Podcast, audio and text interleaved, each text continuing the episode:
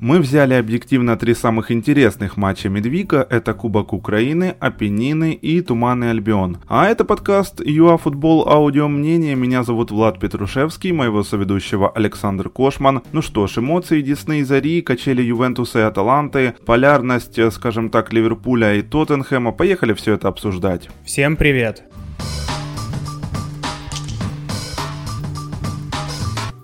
Матч Десна-Заря вошел в историю как самый поздний официальный поединок футбольной Украины.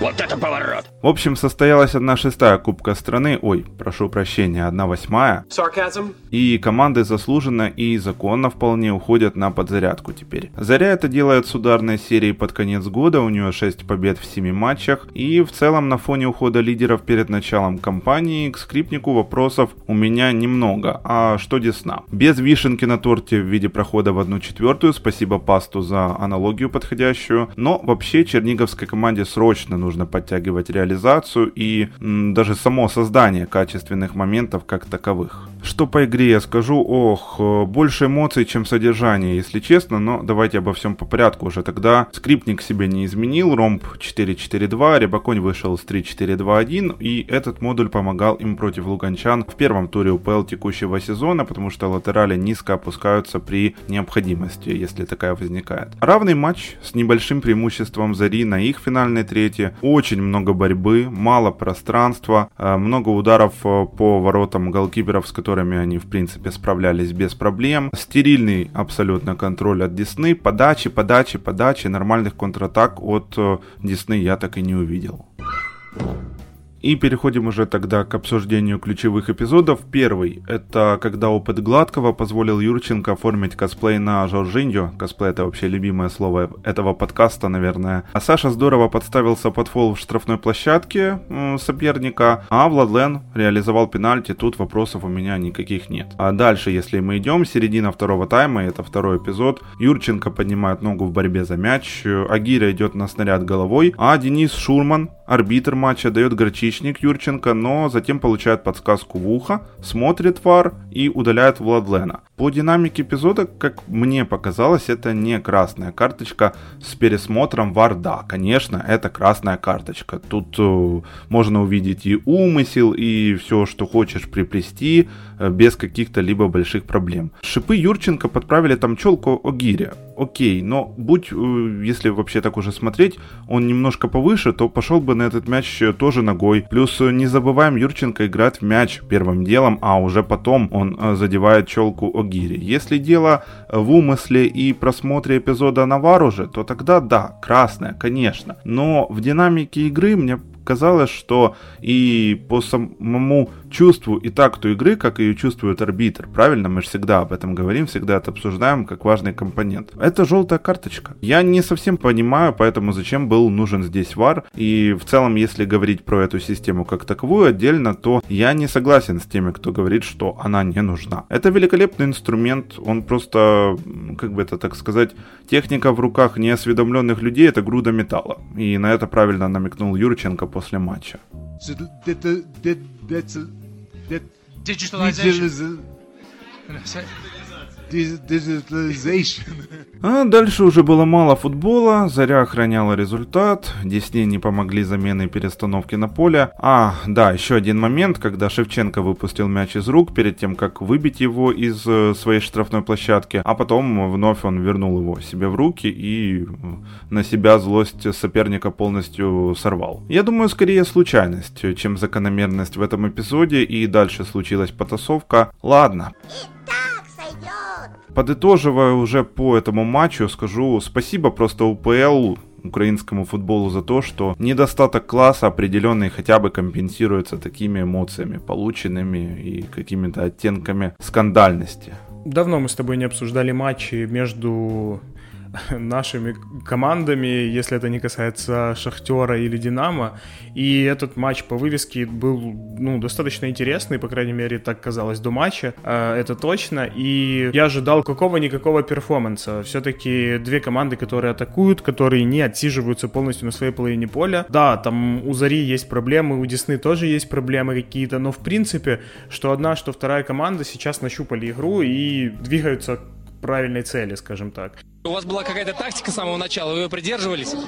С самого начала у меня была какая-то тактика, и я ее придерживался. Вот, что касается Зари, то выделю пару фамилий, кто мне лично понравился. Гладкий понравился, мы обсудим эпизод с пенальти. Неплохо отыграл первый тайм, по второму практически был незаметен. И, наверное, еще бы я отметил Иванисеню. Очень хорошо действовал, пытался поддавливать нападающих Десны, и не было каких-то за ним охрихов замечено. Что касается Десны, то, опять же, понравился, если мы берем из нападающих Калитвинцев и Будковский. Калитвинцев пытался вести команду, пытался заострять, пытался пробивать, естественно, не забил, но удары были достаточно опасные. И мы знаем, что Калитвинцев э, это человек с очень хорошей левой ногой. Ему, мне кажется, не хватает какой-то вот уверенности и постоянства, чтобы, ну, эту ногу и вообще свою, свою технику демонстрировать на более длинной дистанции. Ну и Будковский, который не провел какой-то супер выдающийся матч, но при всем при этом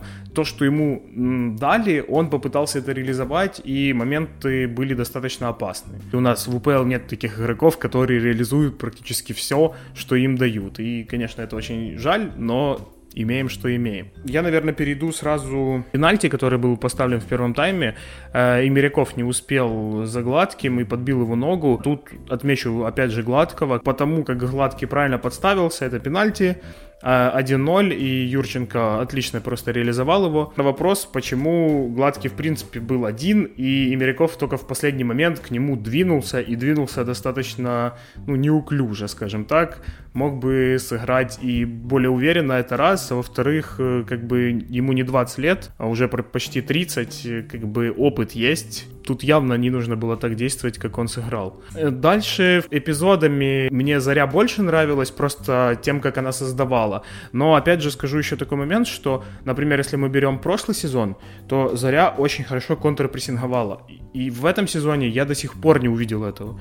То есть вот тот контрпрессинг, который был в прошлом сезоне, его бы и на Лигу Европы, и в УПЛ, и сейчас в этом матче, и я думаю, соперникам было бы намного тяжелее. Но сейчас я просто реально не вижу этого контрпрессинга, его практически нет, команда отсиживается, команда начинает прессинговать уже на своей половине поля, что не совсем понятно с моей стороны, потому что футбол был очень симпатичный в прошлом сезоне. Во втором тайме уже были моменты, конечно, больше у Десны, потому что был удален Юрченко, и, честно сказать, я бы за такое, как и ты э, сказал, я бы за такое не давал красную карточку. То есть э, надо было, во-первых, во-первых, арбитр пошел смотреть вар. Как бы да, все логично, потому что есть опасная игра, есть момент, о чем задуматься. Но Юрченко принимает мяч, отпускает его, ну, наверное, метра на полтора от себя, и дальше подбивает ногой, притом подбивает согнутой.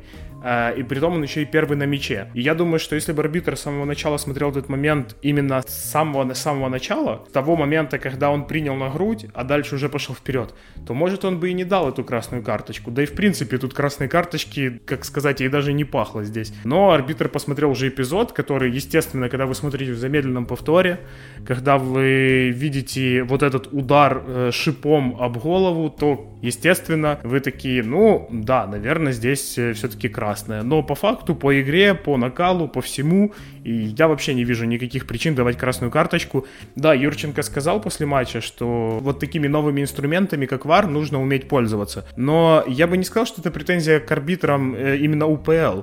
Э, вы посмотрите в других странах, там та же проблема. Арбитры смотрят конец эпизода. Чаще всего они смотрят конец эпизода. Поэтому вот эти ошибки постоянные есть, которые вот обычному зрителю это непонятно. И я думаю, с этим нужно что-то делать так не может продолжаться дальше. Вот эти вот какие-то минимальные руки, какие-то вот такие фолы, которые тянут реально на желтую максимум. Тут не должно быть красный как, как таковой, как по мне. Уже дальше идет удаление у Зари ой, у Десны удалился Агиря, и тут момент такой, да, сначала Шевченко, все очень просто, газон был неровный, мяч, он хотел просто стукнуть мяч в газон, но он вывалился, и, соответственно, поставили свободный удар. Но после этого эпизода игроки Зари пытались разыграть быстро штрафной удар. И, как по мне, Агиря все правильно делал. И тут давать арбитру вторую желтую, ну, это не совсем логично просто-напросто. Опять же, тут, скорее всего, надо было просто, ну, поговорить с игроком и все. Потому что этот эпизод эпизод не тянет на вторую желтую. На первую желтую, да, вполне, и это было бы по правилам, но на вторую, я думаю, тут надо было прощать. Но я думаю, что тут, опять же, действует вот это правило, когда ты удаляешь игрока с другой команды, то потом ты ищешь всегда вот эти моменты, чтобы их уравнять, чтобы тебе потом после матча никто ничего не сказал.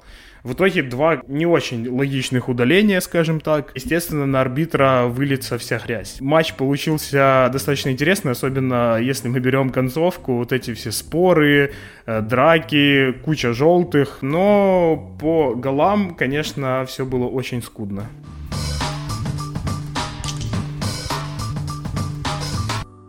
И дальше крайне приятная поездка нас э, ждет, потому что мы едем никуда попало, а на Пенины. А там обычно достаточно ярко в последнее время, а не так как-то стратегически и прагматично, как было раньше и как к этому все привыкли. В общем, это все лирика, Ювентус, Аталанта. Малиновский и Роналду не забивали, но получилось очень и очень ярко в принципе. По поводу выхода Руслана и Алехандру Гомеса на скамейке, давайте поговорим. У аргентинца якобы конфликт э, с Гасперини, и я думаю, что никто особо не сомневается, что именно Джан Пьера останется в Бергамо, если уже дойдет до ухода Папу Гомеса. А если дойдет, причем здесь Руслан Малиновский, я объясняю, потенциально это неплохие перспективы для того же украинца, потому что это больше игрового времени и не только исполнение стандартов и корнеров в редких матчах в основе и после выходов на замену. По игре, если говорить, то одно слово у меня это были качели. То на стороне Ювентуса игра, то на стороне Аталанты, то Галини тащит, то Щенсный включает какого-то Спайдермена. Голы вышли на загляденье, как бы вратари не старались, и хорошо, что в Италии такие мастера дальних ударов, как Кеза и Фроллер, э, выступают, это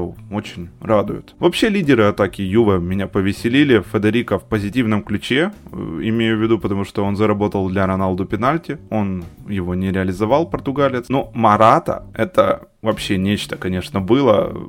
Ну, давайте, если честно, уже быть объективными, да, так поступать нельзя, как он делал пяточку включил, но трезво. Альваро понимал, что он в офсайде, скорее всего. Come on, я надеюсь на это, по крайней мере. Кто не видел, заходите на канал Гегенпрессинг в Телеграме, сайт UA-Футбол, смотрите, поражайтесь этому моменту. Переходим ко второму матчу, это, да, Ювентус Аталанта. Тут уже, конечно, было повеселее, поинтереснее матч. Что сразу хочу сказать, это то, что я ждал от Аталанты большего, в принципе, и моментов больше от нее ожидал. Вот ожидал вот эту вот команду Гасперини, которая была в предыдущих двух сезонах сезонах, вот это быстро контратакующая, вот этот персональный прессинг, все очень должно быть интересно, но по итогу получилось все не так. В этом конкретном матче, наверное, впервые за вот эти два года можно сказать, что Ювентус должен был выиграть, но реализация плохая. Что удивило у Аталанты, это, конечно же, появление Малиновского, но тут это сказывается конфликт, который был э, между Папу и Гасперини, я думаю, все про него знают, поэтому вышел Малиновский, команда потеряла потеряла вот эту нить, потеряла своего дирижера, который этим всем дирижирует, управляет и создает. И поэтому моментов-то у Таланты было не особо много, и в этом была-то основная причина, почему Ювентус э, достаточно быстро выходил в контры, почему Ювентус атаковал более острее, соответственно, пятка Марата это просто что-то невероятное, непонятно зачем, что, что он хотел этим показать и сделать. Это фиаско, братан! Э, начнем с первого гола, который забил Кеза. Была ошибка защитника Аталанты, который просто, ну, не совсем правильно вынес мяч, точнее не вынес, а просто куда-то его вперед пытался кинуть, но не получилось. Дали пас Кьезе, и Кьеза пробил очень круто. И вообще вот в этом матче, конечно, два гола, они просто прекрасны.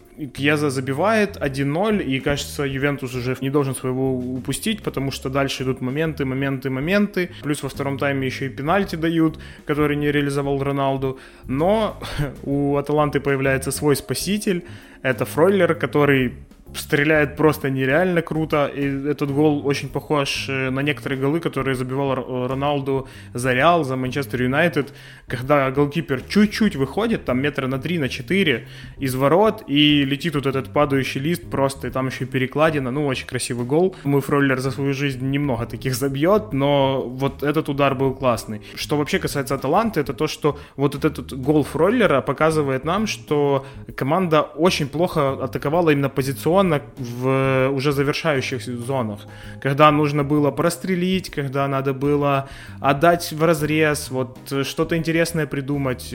Просто не нашлось игрока, который может это сделать. Соответственно, пришлось сделать это полузащитнику и демонстрировать свой пушечный удар. По игре еще, наверное, что скажу. Вот если мы посмотрим на XG после матча, то у Ювентуса почти 3, а у Таланты всего единица, даже чуть-чуть, ну, чуть меньше, как и Ювентуса, но все равно. Более справедливый счет был бы 3-1, и я тут больше согласен, чем нет, потому что единицу мы убираем у Ювентуса сразу, потому что это пенальти был, который Роналдо не забил, но в принципе там моментов было очень много и очень острых, которые Ювентус должен был реализовать, но Юва сейчас э, лихорадит, плюс новый тренер, и вот это вот все накладывается друг на друга, поэтому посмотрим, конечно. Сейчас еще рано что-то говорить в чемпионате Италии, потому что мы все прекрасно знаем, что даже, мне кажется, там за 10 туров до конца Ювентус может взять все в свои руки и выиграть просто 10 матчей, и забрать чемпионство. То есть вообще не проблема даже с таким составом. Кто вообще не понравился в Ювентусе, это Артур. Э, просто ужасный матч и ничего не создал, терял мячи. Э, конечно, я даже не знаю, кто выиграл от этого трансфера.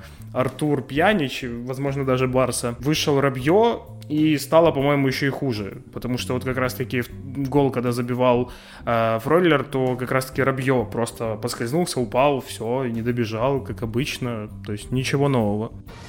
Это. Из неожиданности это не реализованные пенальти Роналду, но тут надо отдать, мне кажется, такие почести Галине, который стоял до последнего и уже в последний момент прыгнул в ту сторону, куда Роналду бьет на самом деле достаточно часто. Опять же, матч был очень интересный на события, на какие-то более тактические моменты, но вот, вот эта нереализация Ювентуса, это очень плохо, конечно же. И Аталанта, которая без Гомеса просто не способна показывать тот футбол, который она показывает регулярно и показывала регулярно в чемпионате с ним.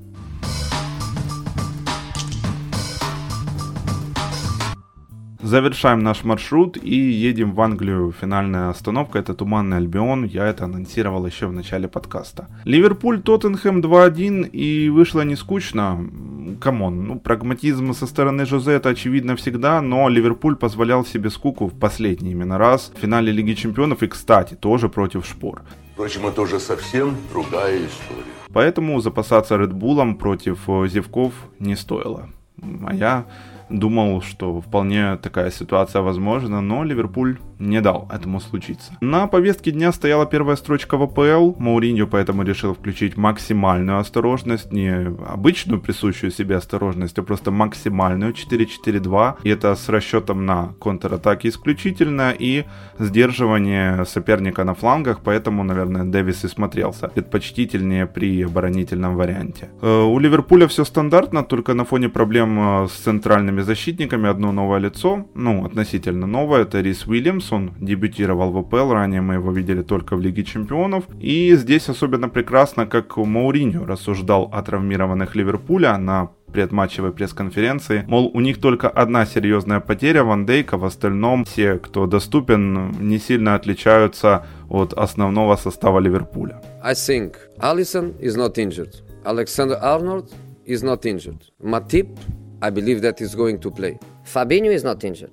Robertson is not injured. Anderson is not injured. Wijnaldum is not injured. Salah is not injured. Firmino is not injured. Mane is not injured. Liverpool has a big injury. Which is Van Dijk. Если говорить по сценарию самого поединка, то он понятен и из предыдущих слов, которые я сказал. Но если подробнее, то Ливерпуль владел мячом 75 на 25 в среднем. Это вылилось в 17-8 по ударам, и здесь особняком стоят 9 сейвов Льориса. Тоттенхэм — это контратаки, выигрыш по явным голевым моментам при этом, со счетом 4-0, и показатель ожидаемых голов 1-2 против 1-5. Счет немного не такой, как следовало ожидать, если если исходить из э, статистики. Интересно, что эти команды в своих полярных стилях сейчас, наверное, если не лучшие, то одни из лучших в мире. Я даже не знаю, кто сравнится с Тоттенхэмом в плане контратака. Если в плане с Ливерпулем, то может быть Бавария. Так Все.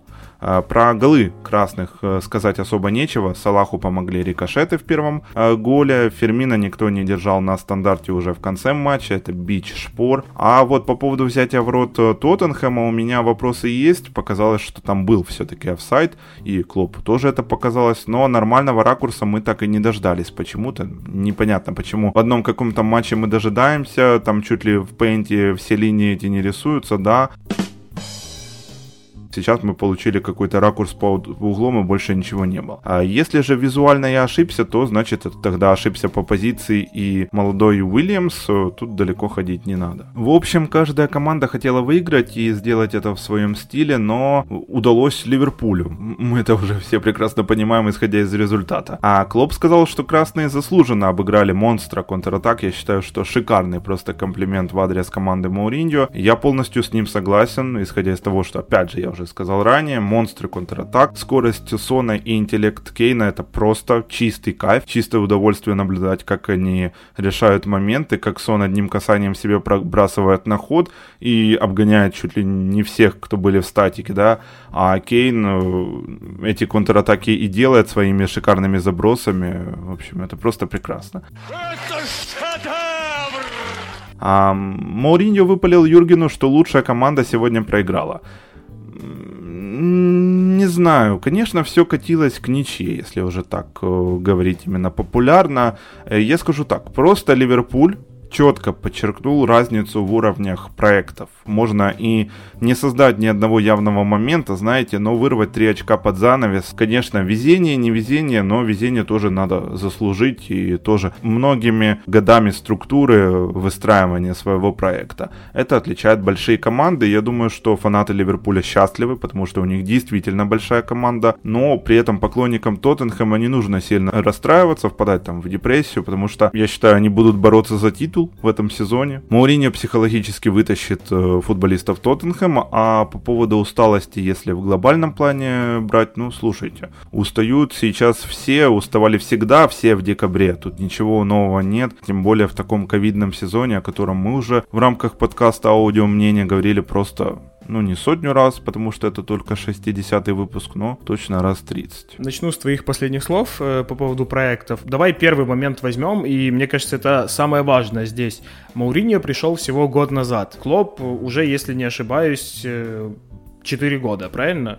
Даже если не 5. Как бы разница на лицо сразу. Это, это первый момент. А второй момент, э, что ожидали вообще зрители и критики и вообще болельщики от игры команд, которые, ну, явно по-разному смотрят на футбол, и тренера явно по-разному смотрят на футбол. Первый момент это то, что Мауриньо никогда не будет контролировать мяч и идти в атаку, там не контратаковать, а именно позиционный какой-то футбол. Этого, естественно, не будет. Это первое. Второе, те, кому нравится футбол Клопа и те, кому нравится футбол Мауриньо, совершенно разные люди.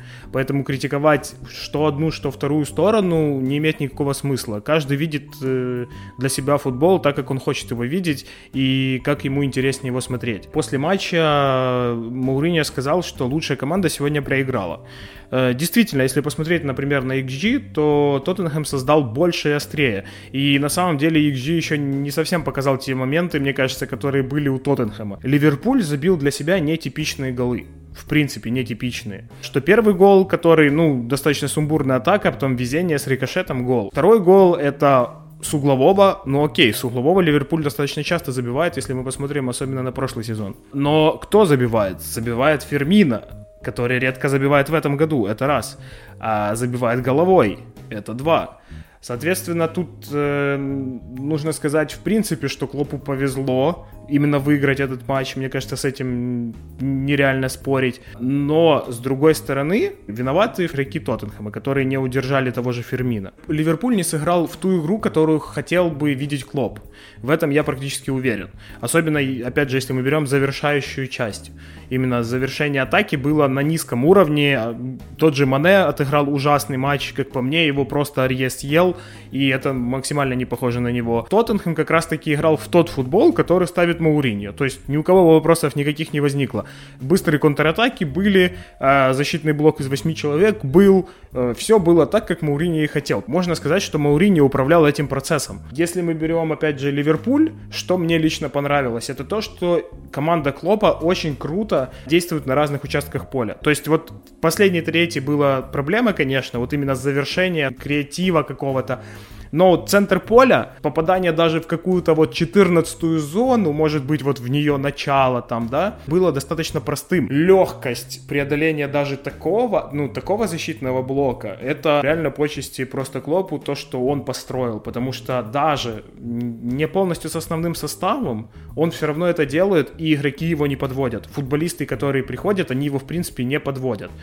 Хотя им там по 17, по 20 лет, по, по 19 лет. Но опять же, я повторюсь, что Тоттенхэм сыграл в свой футбол, и Тоттенхэм мог спокойно увести отсюда три очка. Вот вообще спокойно. Никто бы не придал словам Мауриньо каких-то там э, просто нереальных оскорблений каких-то, что вот он сказал полнейший бред. Да нет, он видит так футбол. И я уверен, что есть люди, которые видят так футбол. Не всем нравится футбол, вот этот контроль мяча, позиционные атаки, хоть и быстрые от Ливерпуля, вот этот карнавал. Не всем.